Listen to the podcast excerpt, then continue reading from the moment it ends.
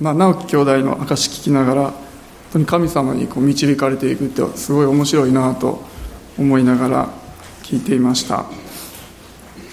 神様が自分にウインクしてくれてるように感じるっていうのがなんかすごく新鮮だなと。僕はあんまりそういう感覚受けたことがないのでどういう感じなんかなと思いながらちょっと聞いてました。えっと2年間あのデュロス号に乗っていてですね終わりの頃ちょうど2年ぐらい経った時の話なんですけども、えーまあ、イギリス人のキャッツっていう女の子がいたんですね、まあ、キャッツって呼ばれてる女の子とちょっと話をしてました。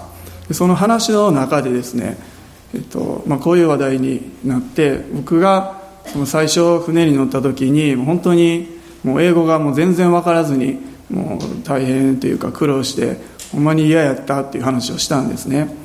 で、まあ、あなたはもうイギリス人でネイティブやからもうこんな苦労も知らんやろってええなっていう話をしていたんですね。そしたらですねキャッツはですねこういうふうに言ってきたんですね。いやいやそんなことはないと。私も船に乗りたての頃はもう毎晩泣いてもう帰りたい帰りたいって泣いてたんやって言ったんですね。でそれ聞いてちょっとびっくりしてですねえなんでなんと。もうあなたはもうネイティブでペラペラ喋れるからもう自由に楽しく過ごしてると思ってたのになんで泣いてたんって聞いたんですね。そしたらですね彼女はこういうふうに言ったんです。私はちょっと喋るのが早口ででしかもイギリスの、まあ、バリバリのこうアクセントがあるのでもう話しても誰も理解してくれないと。でしかもみんなもう中国人は中国人インド人はインド人韓国人は韓国人それぞれのアクセントの英語で話すからもう何を言ってるか全然理解できなかったと。それでもう毎晩毎晩もコミュニケーションが取られなくてもう悲しくて泣いてたんだっていうそういう話をしたんですね。でそれ聞いてですねあなんか自分はだけが苦労しててもネイティブの人は楽でええなとそう思ってたんですけどそうじゃなくて、まあ、誰でも、まあ、それぞれの悩みというか苦労があるんやなと思ったんですね。そういうことってありますよね。私たちはこう自分だけをこう見たらこうなってほしいなとかあの人はこうだからいいなとかあの人みたいになりたいなこれがあったらいいなって思うんですけれども実はその人の立場になったらそれなりの苦労があって大変なことってたくさんあるんですよね。なので私たちは本当にそれぞれ戦いがあるのでその環境の中でどのようにして歩んでいったらいいのか周りにこう左右されないそのような歩みをしていく必要があるんですね。でもし私たちがどんな状況にあったとしてもどんな環境にあったとしても常にも満たされていることができたら本当に幸せな歩みを私たちはしていくことができるんですね。で聖書に、えー、私はどんな境遇にあっても満ち足りることを学びました。そういうふうに書かれている箇所があります。今日はそこを開きたいと思うんですね。ピリピの4章の一節をお開きください。ピリピの4章の一節です。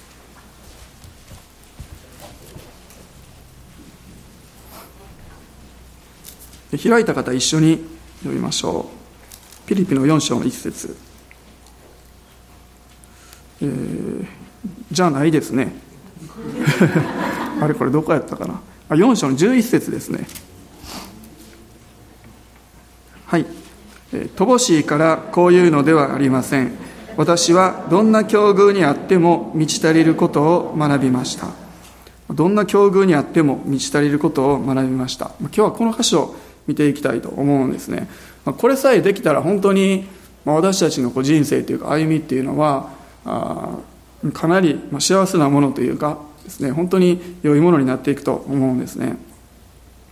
でこのピリピ人の手紙でこの手紙書かれたのはパウロがピリピの人に感謝するためにこの手紙を、え書きました。でピリピの人はパウロに贈り物を、えあげたんですね。そういう背景があります。10節を読みますね。私のことを心配してくれるあなた方の心がこの度ついによみがえってきたことを私は主にあって非常に喜びました。あなた方は心にかけてはいたのですが機会がなかったのです。まあここを読むとここだけ読むとちょっと分かりにくいんですけどもピリピの教会はパウロに贈り物をしたいと思っていたみたいなんですけども、まあ、何か理由があってなかなかそれを実行に移すことができなかったんですね、えー、あなた方は心にかけてはいたのですが機会がなかったのです、まあ、これはそういう意味なんですね。でもまあこの度それを実行に移すことができて贈り物をパウロは受け取ることができました。え、私のことを心配してくれるあなた方の心がこの度ついによみがえってきたと書かれてますけども、まあ、それはそういう意味なんですね。でパウロがこれを語っているのは別にピリピの人を、怒ったりとか責めたりとかそうするために書いたんではなくて純粋に感謝していたんですね。感謝の気持ちからパウロはこのことを言っていました。そして贈り物をいただいたんだけれどもでもそれは乏しいから、こういうふうに言っているのではなくてそうではなくて私はどんな境遇にあっても満ち足りることを学んでいるんだよと、まあ、こういう流れでですねパウロはこの11節のことを言っているんですね。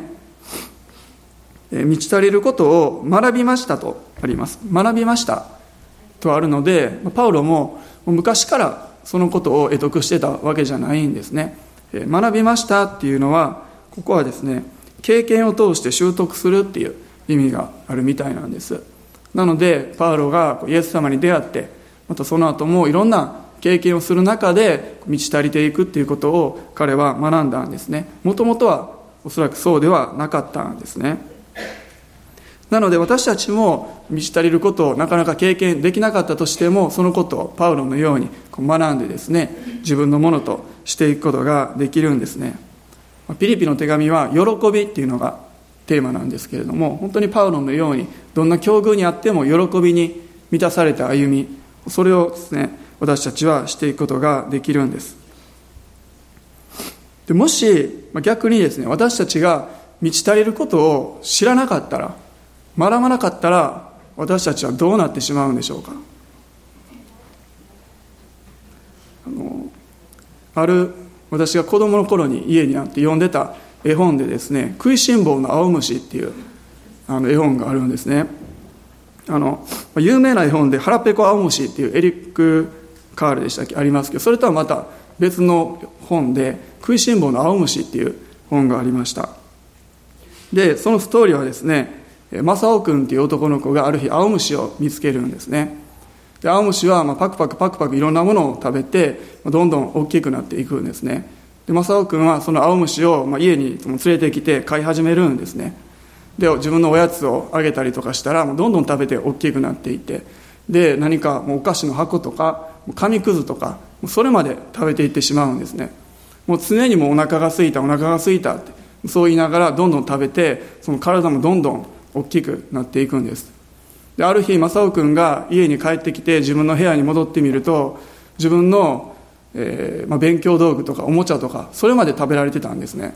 まあその時点でも大きさがこのドラムぐらいになってるんですね。まその時点でありえない話なんですけど。でそれでですねお母さんとお父さんが怒るんですね。もうこんな虫捨ててきなさいっていうふうに言われるんです。で家を追い出されてしまってで正雄君とこう青虫は家から出てですね。それでも青虫はもうお腹が空いたお腹が空いたと言うんですね。でどうしようか考えた正雄君は町の人に呼びかけてこうゴミを持ってきてください。言うたらですね町からもどんどん人がやってきて列をなしてこう生ゴミとかを、えー、上げていくんですね。でそれで青虫はそれをどんどんどんどん食べながらもうさらに大きくなっていきます。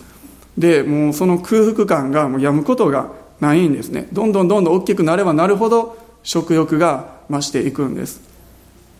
でそしてある時正雄君がある日ですね目を覚めたら目を覚ましたらなんと周りには何もないんですね。なんとその一晩のうちにその青虫が自分の家とかお父さんお母さんとかもう町全体を食べてしまっていたっていうそういう話なんですね。それで、まあ、改めてこの本読んだらすごい恐ろしい話やなと ね、思いながらその絵本をこう振り返っていたんですけども。でそれで、まあ、青虫君は謝るんです。ごめんねごめんねと。お腹が空いて我慢できなかったんだ。それでですね2人はこう旅に出ようということで旅に出ながら青虫はもうどんどんどんどん目の前の木とか町とか山を食べながらもう大きくなっていくんですね。ででついにもう地球上には何もなくなってしまってで最後には唯一の友達だった正雄君まで食べてしまうんですね。でそれで正雄君が飲み込まれてでお腹の中に入ってでその胃の中で見たものはそこには今まで食べていた町がですね普通にそのままお腹の中に残ってたんですね。お腹の中に町があって自分の家もあってでお父さんお母さんも住んでいてそこで正雄君もまた一緒に暮らすことができました。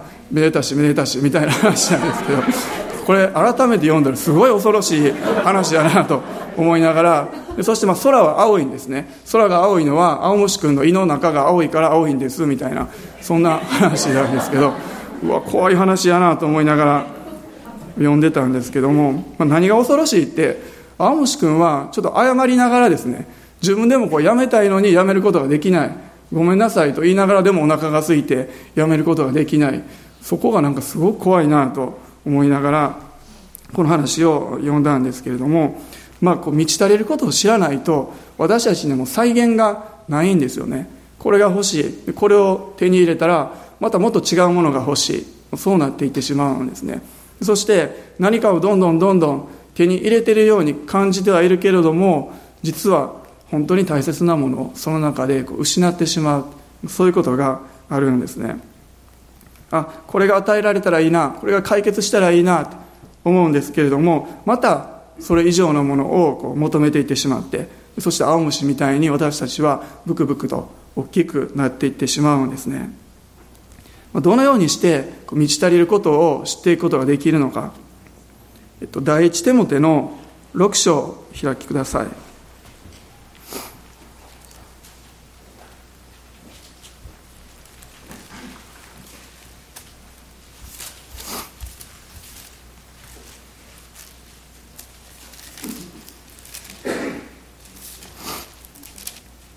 6章の6から7節を開いた方一緒に読みましょう。6章の6から7節です。しかし満ち足りる心を伴う経験こそ大きな利益を受ける道です。私たちは何一つこの世に持ってこなかったしまた何一つ持って出ることもできません。ありがとうございます。ここにも満ち足りる心っていうフレーズが出てきますけども特に注目したいのは7節ですね。私たちは何一つこの世に持ってこなかったしまた何一つ持って出ることもできません。そうなんですね。このことに本当に私たちが目を留めるときに実は全てのものは神様から与えられていたんだ。自分はもう本当に素晴らしい神様の恵みによってもう満たされていたんだ。そのことに気づくことができるんですね。そして神様に感謝していくことができるんです。生まれたてのこの赤ちゃんを想像してみるときにどんな赤ちゃんもまあ生まれたての時になんかお腹から出てくる時にちょっとミルク代とかおむつ代のためにですね3000円握って生まれてくるとかですねそういうことはないんですよね。もう全ての方がもう手ぶらで生まれてきてそして手ぶらで天国に帰っていきます。もう命が与えられてるそのこと自体が神様の計画であり私たちへの恵みなんですね。そして私たちが生まれたその日から今までもう数えてみると神様がどれほど素晴らしいことたくさんのことを私たちにしてくださったんでしょうか。その一つ一つを数えていくことはできないんですね。詩篇を開きください。詩篇の90編の12節です。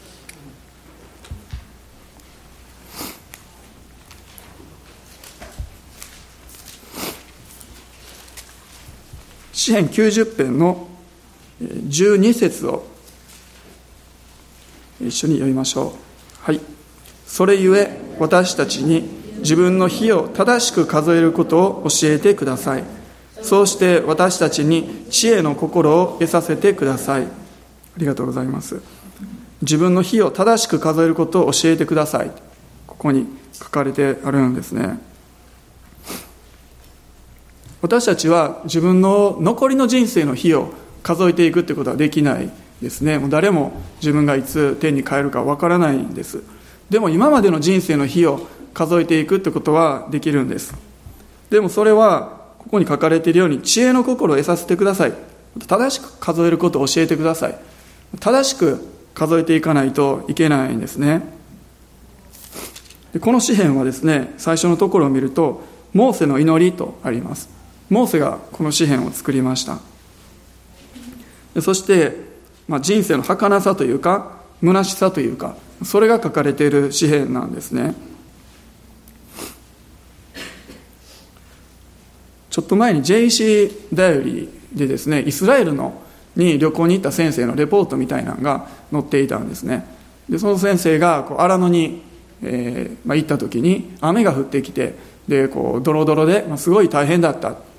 で、まあ、その経験を通して、まあ、雨が降らないのも大変だし降ったら降ったで本当に大変だしもう荒野の旅を続けたイスラエルの民民は本当に神様によって守られていたんだなということを実感しましたってそういう内容のレポートだったんですね。モーセも本当に荒野で過ごす中でたくさんの経験をしてきたんですけれども私たちもこれまでの歩みを振り返る時にあ本当にこう荒野の人生だったな荒れ地の歩みだったなって、えー、そのように振り返ることもあると思うんですね。でもそれだけじゃなくてそれと同時に荒野だったけれどもその中で主が守ってくださった必要なものは全て備えてくださったんだなってそのように振り返っていく。荒野で必要なものは全て主から与えられたんだってそのように恵みを数えていく。それがですね自分の日を正しく数えていくっていうことなんですね。このようにして私たちは自分がどれほどすでに神様からたくさんの恵みを与えられているのかそれに目を留めていく必要があるんですね。自分を知っていくっていうこれが一つ目のことです。ある有名な説教者がですねまだ若くて結婚したての時にまあこういうことを経験したんですね。でその頃彼はある事業をしていてそれに失敗してしまってでそれでとても貧しい生活をしていたんですね。である時彼が家に帰ると家は暗くてですね奥さんが夕食の準備をしていてテーブルの上にキャンドルを飾っていたんですね。でも別にクリスマスでも何でもない普通の日だったんです。なのでその人は奥さんに聞いたんですね。なんでこんな感じで暗くしてキャンドルでしてるんかって。そしたら奥さんはですね今夜は気分を変えてキャンドルで食事しましょうってそのように言ったんですね。で彼はですねその後手を洗いにトイレに行きました。そしたらですねトイレの電気もつかなかったんです。でベッドルームに行ったけどもベッドルームの電気もつかなかったんです。でそれで彼は戻ってきていや電気がつかないと。なんで電気がつけへんのかと。そのように奥さんに聞きました。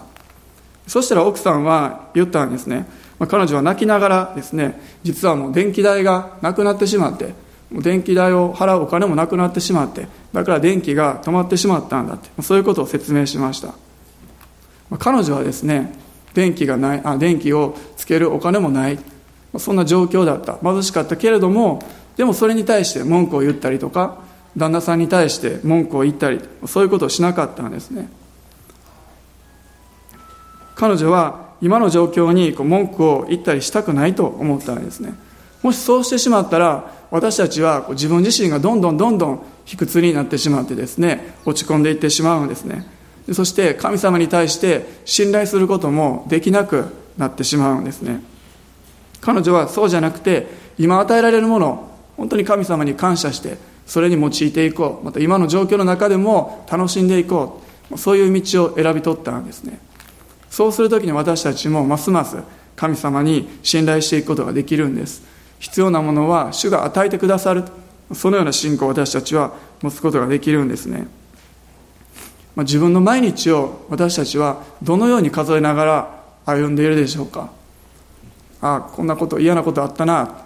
そういうマイナス面を数えて歩んでいくのか。それともその中でも主が守ってくださった。その恵みを数えていく。そういう歩みをですね私たちはしていきましょう。もう一つはイエス様ご自身を知っていくっていうことです。イエス様がどれほどにこう満ち満ちたお方なのかそのことを知っていくっていうことです。もう一度、えーとピリピに戻っていただいて4章の今度は12節を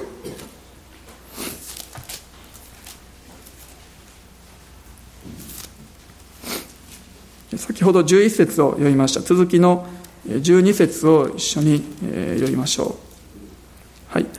私は貧しさの中にいる道も知っており豊かさの中にいる道も知っています。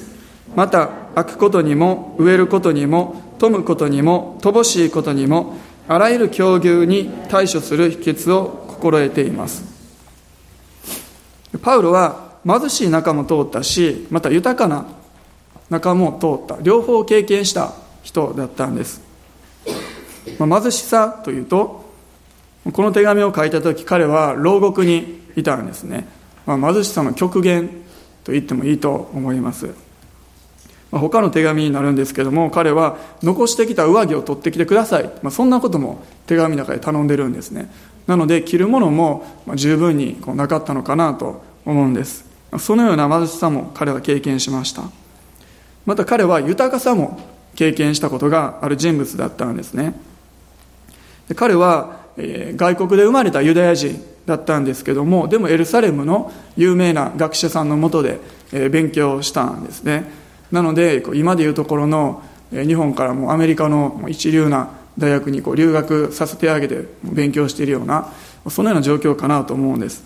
なので結構も金持ちな家だったと言えると思うんですね、まあ、彼は本当に両極端を経験していました。貧しさと豊かさ。だからですね彼はあらゆる境遇に対処する秘訣を心得ていますということができたんですね、まあ、豊かであったら豊かである。まその中でも結構ですねその道を正しく歩んでいくっていうのは難しいことですよね。いろんな誘惑とか攻撃があるんです、まあ、そのようなですね、えー、秘訣を心得ていますとパウロ言ってますけどももちろん私たちもそのような秘訣を心得たいと思うんです。そしてその秘訣が書かれているのが、えー、13節のところですね。そのまま12節13節と続いていきますけどもとても有名な御言葉です。4章の13節読みましょう。はい。私は私を強くしてくださる方によってどんなことでもできるのです。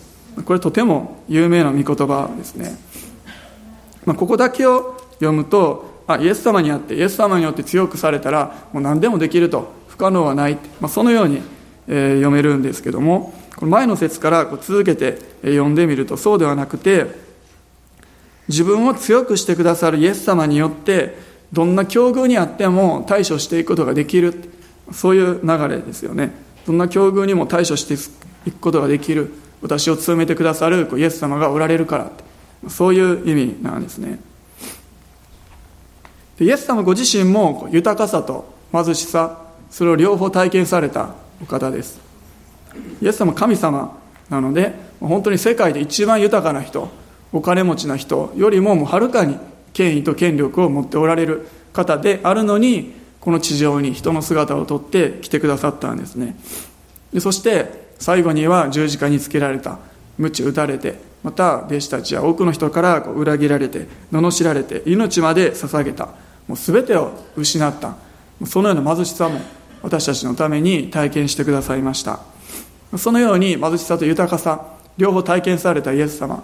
その方が私たちと共におられるんですね。そして私たちのうちにおられて私たちを強めてくださる。だから私たちはどのような境遇の中にあってもイエス様にあって強められてそれに対処していくことができるんです。私たちはイエス様のこと深く知れば知るほどに心が満たされていくんです。イエス様がどれほどに素晴らしいお方なのかそれを知れば知るほど私たちの心喜びで満たされていくんですね。そしてまたイエス様の十字架の犠牲それがどれほどに尊いものであったのかまた力強いものであったのかそれを体験していくと私たちはもう平安で満たされていきます。またイエス様が成してくださった見業どれほど素晴らしいことをしてくださったのかそれを知ると私たちはもう感謝で満たされていくんですね。私たちはイエス様のゆえに与えられているたくさんの恵みでもういっぱいいっぱいに満たされています。それが強められていくっていうことなんです。私たちにとってイエス様ご自身を知っていく。それがですね私たちが満たされていくこと満ち足りることを学んでいくことなんですね。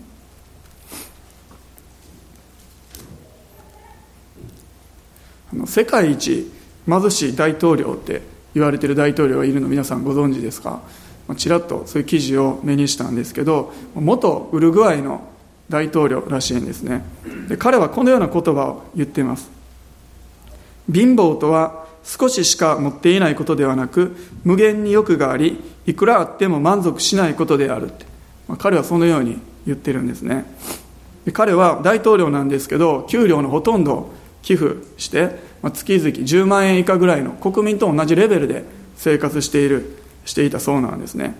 そして大統領の大きな部屋そこには大きな家には住むことはせずに郊外にある小さな貧しい自宅に住んでいてそして運転手も雇わずに30年前に買った車を自分で運転してですね仕事に向かっていくようなそのような大統領だそうなんですね。もちろん大統領の専用機飛行機も持ってないのでどっか外国に行く時にはエコノミークラスに乗ったりとか他の大統領にお願いして便乗させてもらってですね行ったりとかそういうことをしていたそうなんですね。である時ヒッチハイカーが道端でヒッチハイクをしていて何台か車が通り過ぎた後に止まってくれた車に乗ったら大統領が運転していた。それでびっくりした。そういう話もあるそうなんです。で彼はですねある国際会議で今の世界に対する消費社会ですね資本主義に対する批判を痛烈な批判をしてそれで有名になったみたいなんですね、まあ、彼いろんな政策をして国民からは愛されてるみたいですけどももちろん彼が行った全てのことが良いわけではないし多くの批判があったりちょっとどうかなと思うような政策もしているんですけどもでもとても興味深い人物だなと思います。で彼がですね今の日本人についてどう思いますかと聞かれてこのように答えているんですね。日本人は幸せとは物を買うことと勘違いしてしまっている。幸せは人間のように命あるものからしかもらえないんだ。物は幸せにしてくれない。幸せにしてくれるのは生き物なんだ。そのように言っています。幸せにしてくれるのは物質じゃなくて生き物。まあこれは本当に真実だなと思います。まあある方は、ね、犬を飼ったり猫を飼ったりペットを飼ってそれに本当に癒されたりしますよね。そのような関係動物との関係。もちろんそれにやっぱり勝るのは人間同士の人間関係家族であったり友達であったりそれらの関係によって私たちは満たされていきます。でも一番最高のものというのは私たちとイエス様との関係なんですね。イエス様というのは作り物作り話じゃなくて本当に人格を持っておられるお方だからその方との関係の中において私たちは本当の意味で満たされていくことができるんですね。私たちはイエス様との関係以外に自分を満たすものを見つけることはできないんです。そう思うと私たちはもうすでにイエス様を信じていてイエス様を礼拝することができる。そのことを思う時には本当に自分はどれほど素晴らしいもの豊かなものをすでに与えられているんだろうかと思うんですね。もう一つもう一度ですね第一手モての6章に戻りたいと思います。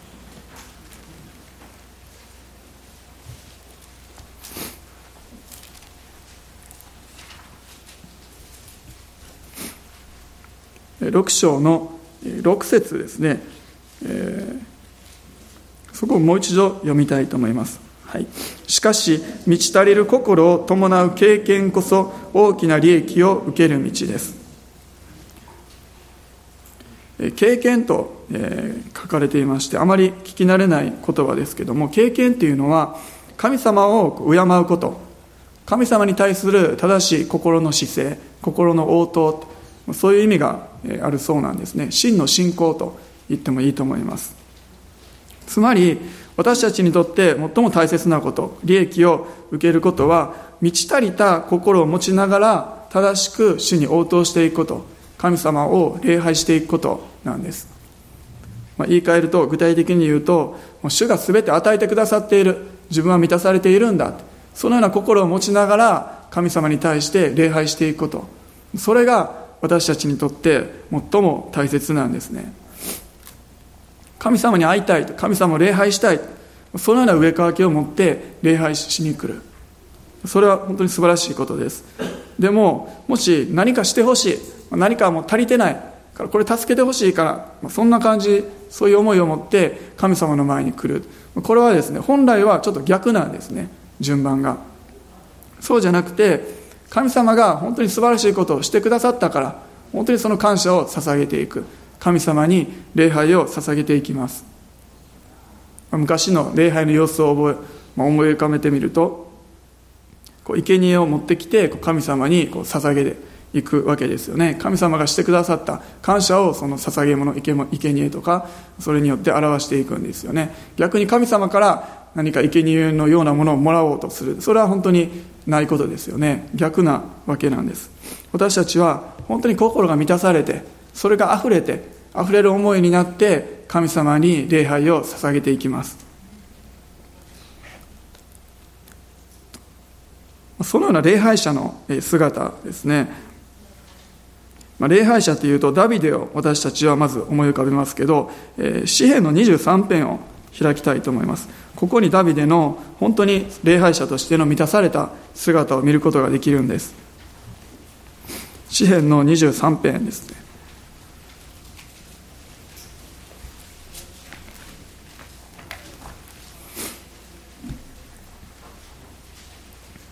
23編全部を一緒に読みましょう。はい。主は私の羊飼い。私は乏しいことがありません。主は私を緑の牧場にふさせ憩いの水のほとりに伴われます。主は私の魂を生き返らせ皆のために私を義の道に導かれます。たとえ死の影の谷を歩くことがあっても私は災いを恐れません。あなたが私と共におられますから。あなたの無知とあなたの杖それが私の慰めです。私の敵の前であなたは私のために食事を整え私の頭に油を注いでくださいます。私の杯はあふれています。誠に私の命の日の限り慈しみと恵みとが私を追ってくるでしょう。私はいつまでも主の家に住まいましょう、一節に主は私の羊飼い私は乏しいことがありませんと。もう最初にはっきりと宣言しているんですね。もう私は乏しいことなんてない。もう本当に満ち足りた心を彼は持っていました。もう2節以降はもう乏しいことがない、まあ、その説明みたいな感じですよね、まあ、直訳するとない私には何かが欠けている、まあ、そういう、えー、語順になるみたいです。それは主が私の羊飼いだから自分の必要はもう全て満たされている。まあそういう意味もありますし、もう一つは、主が私の羊飼いでいてくださるのであれば、それ以外に必要なものは何もない。そういう意味も、あるみたいなんですね。私は乏しいことがありません。この宣言をですね、私たちも毎日していくことができたら、本当に私たちの歩みっていうものは変わっていくんです。そしてまた今日の朝の告白とこれをですね私たちが皆さんしていきたいと思うんです。もう一つは2節ですね。主は私を緑の牧場にふさせ憩いの水のほとりに伴われます。必要を備えてくださる神様、まあ、豊かなこうイメージが目の前に広がりますけどもでも水辺にあったとしても逆にそこには敵もですね恐ろしい、まあ、猛獣というか敵もそこには集まってくるわけですよね。だからその豊かな中にあっても主は守ってくださる。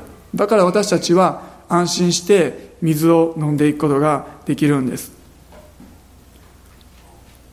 そして魂を生き返らせてくださる。3節。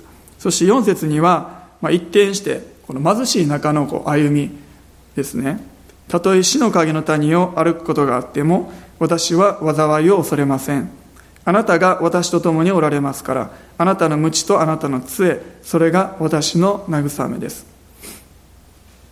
死の影の谷を歩くことがあっても死の影の谷を歩くことはないとそういうふうには言っていないんですね。死の影の谷を歩くことはあるんですね。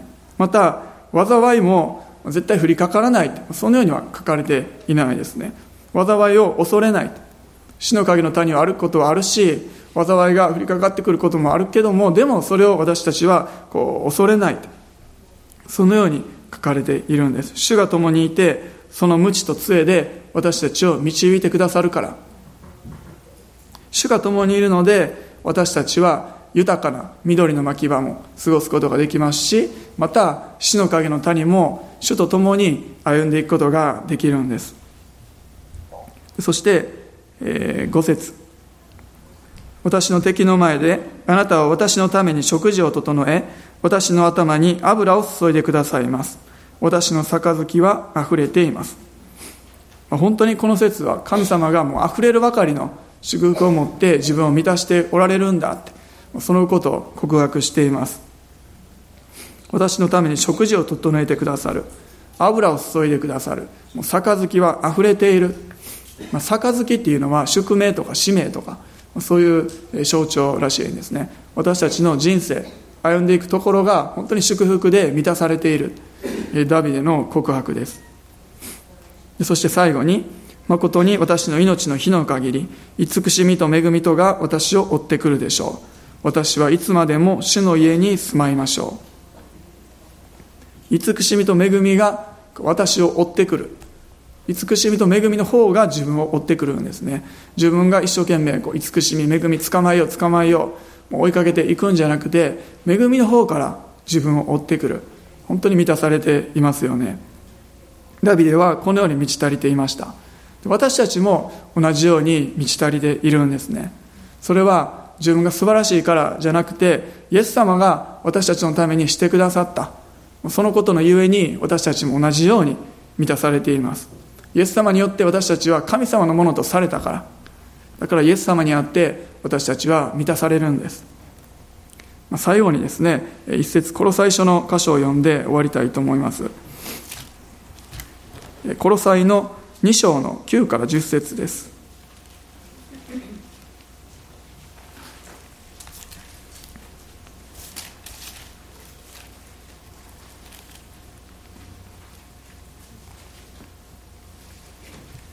この最初2章の9から10を一緒に読みましょう。はい。キリストのうちにこそ神の満ち満ちたご性質が形をとって宿っています。そしてあなた方はキリストにあって満ち満ちているのです。キリストはすべての支配と権威の頭です。ありがとうございます。キリストのうちにこそ神の満ち満ちた性質が形をとって宿っている。そしてあなた方はキリストにあって満ち満ちているのです。私たちみんなキリストにあって満ち満ちているんですね。なぜならイエス様がそのようなお方だからなんです。だからイエス様にあって与えられている素晴らしいものを私たちは本当にイエス様のために用いていきましょう。喜んで捧げていくんですね。イエス様が与えてくださったその恵みが溢れるようになってそれを賛美に変えて礼拝に変えていきましょう。ではしばらく一緒にお祈りしましょう。お立ち上がりください。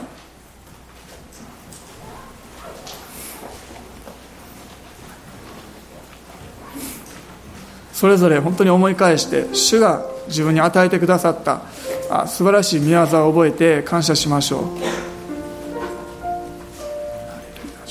ハレルヤしよ。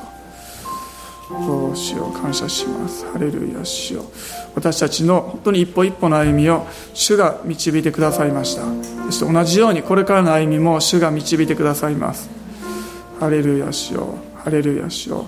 本当に神様に文句を言ったり愚痴を言ったり不平を言ってしまったことを悔い改めます。そうじゃなくて本当に私たちのことを愛してくださって導いてくださって持ち運んでくださったことを感謝していきましょう。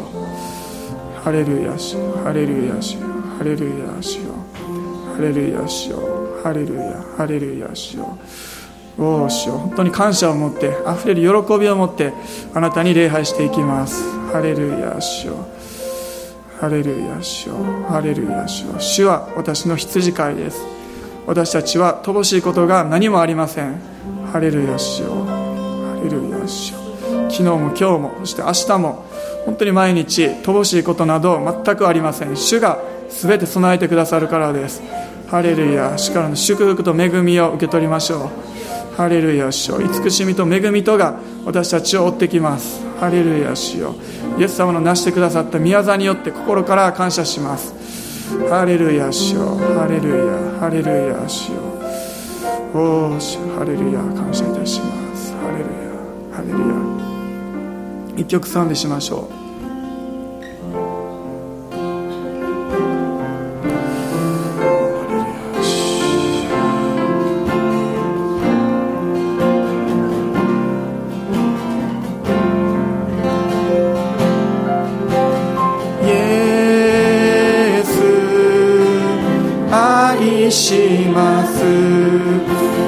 愛します。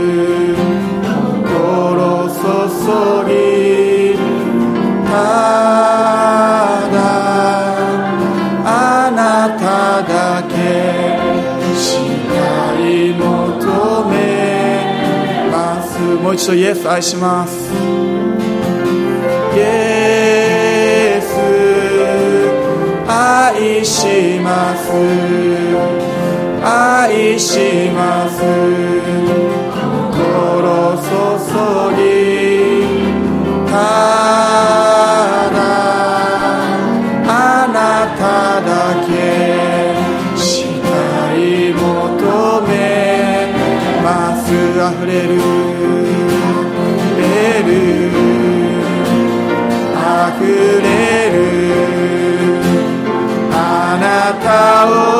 たを慕う思いみそばに引き寄せて主よ。したい求めます。もう一度イエス愛します。イエス愛します。愛します。心注ぎただあなただけしたい求めます溢れる溢れる溢れる。たを慕う思いにそばに引き寄せて主よ。したい求めます溢れる溢れ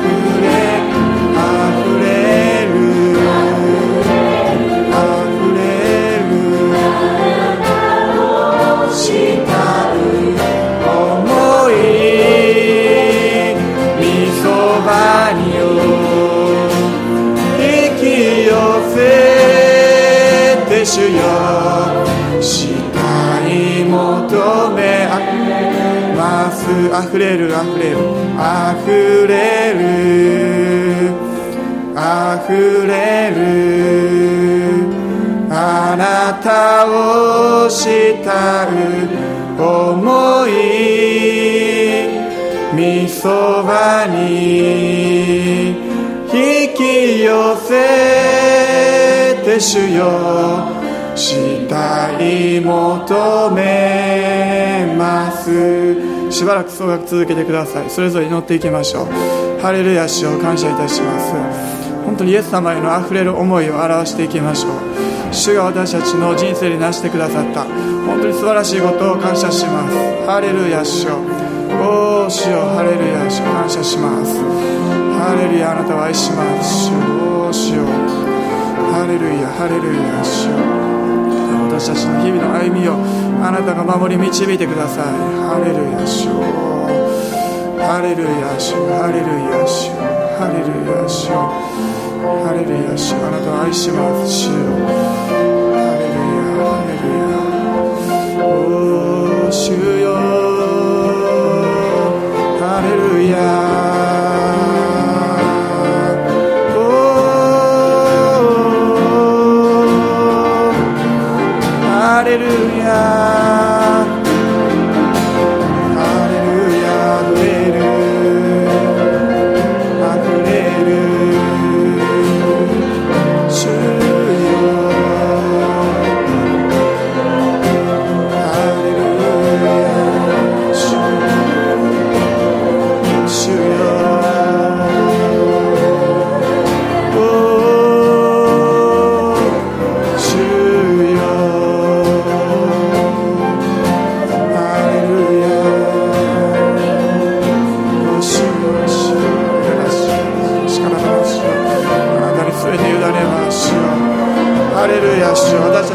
がますます。あなたに溢れていきますように。あなたに最高の賛美と礼拝を捧げます。あなたが本当にそれにふさわしいお方だからです。ハレルヤ主。よ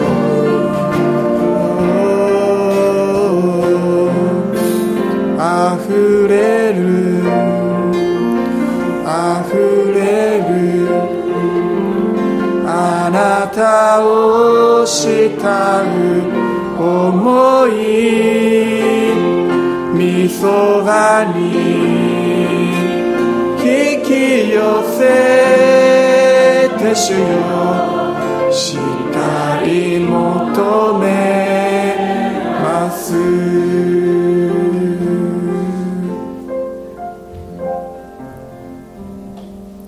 ハレルヤ。この新しい週あなたの豊かな慈しみと恵みが私たちを追ってくることを感謝いたします。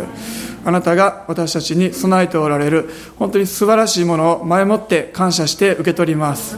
感謝します。この場所におられるお一人お一人をあなたが豊かに祝福し導いてください。イエス様の皆によってお祈りします。アメン。